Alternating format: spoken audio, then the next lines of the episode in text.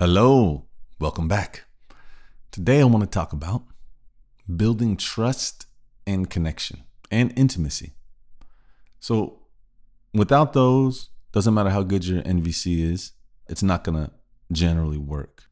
So, it's very necessary and trust and connection will grow. Generally, if you're doing the proper techniques when you're doing NVC, then the trust and connection is just going to grow and grow.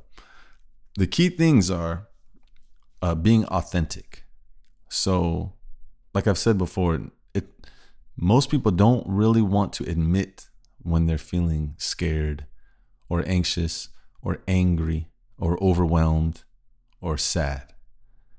So sometimes we want to lighten it up. Like if we're really angry, we're like furious.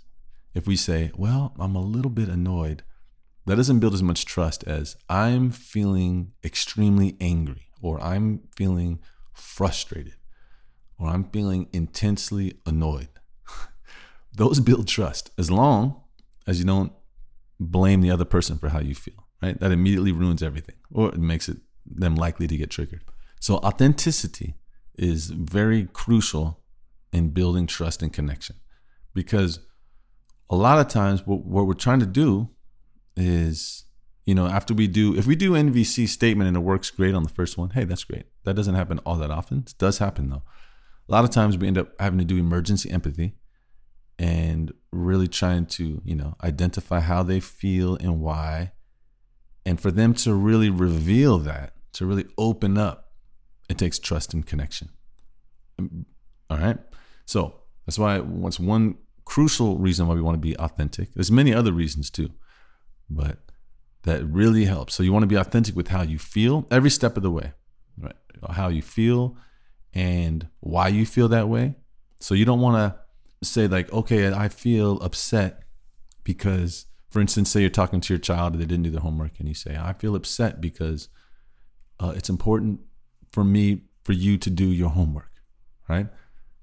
And if that's ac- accurate and that's authentic, that's okay. But maybe the real thing is it's important to me for you to follow through with your word and maybe if that's more honest, then that's going to build more connection because we feel it. There's all these kinds of cues and understandings and silent body language. And when they're all in congruency, then it builds trust.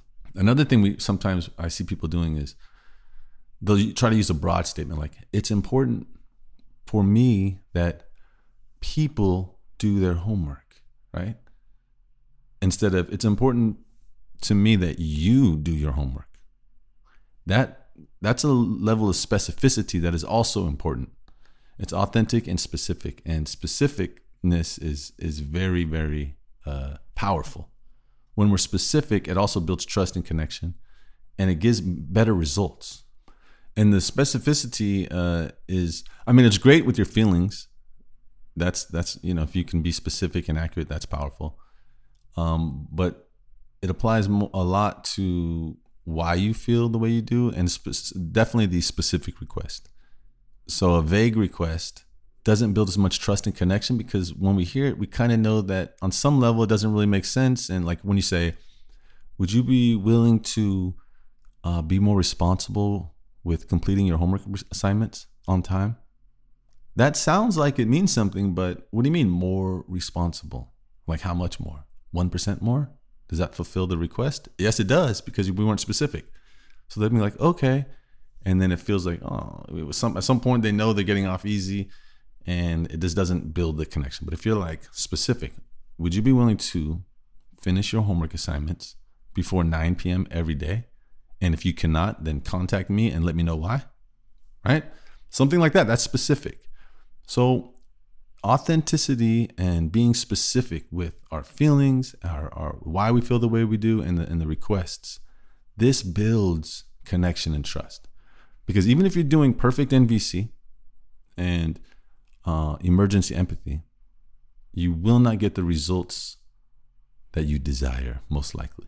Because a lot of times, say there's something going on with this person, and you're trying to, you're doing emergency empathy, trying to find it, and they want to tell you they're like, oh, they, they would love to unleash it, but because there's not enough trust built up, they are not sure how you're going to react. They don't know if you're going to judge them or, you know, dismiss what's going on with them or get angry. So they're afraid. But the more you're authentic, the longer you talk and communicate without judging them, without implying they're bad or wrong in any way, then more trust will be built and they're more likely to tell you the truth and really reveal what's going on with them. Because sometimes it's embarrassing. Let's let's be real. A lot of times, whatever's wrong with us, a lot of times can seem silly, but it's not silly to the person. And so they don't want you to, to judge them as being silly or, or get angry or anything like that. Then, last episode was about uh, the straw moment, the threshold moment.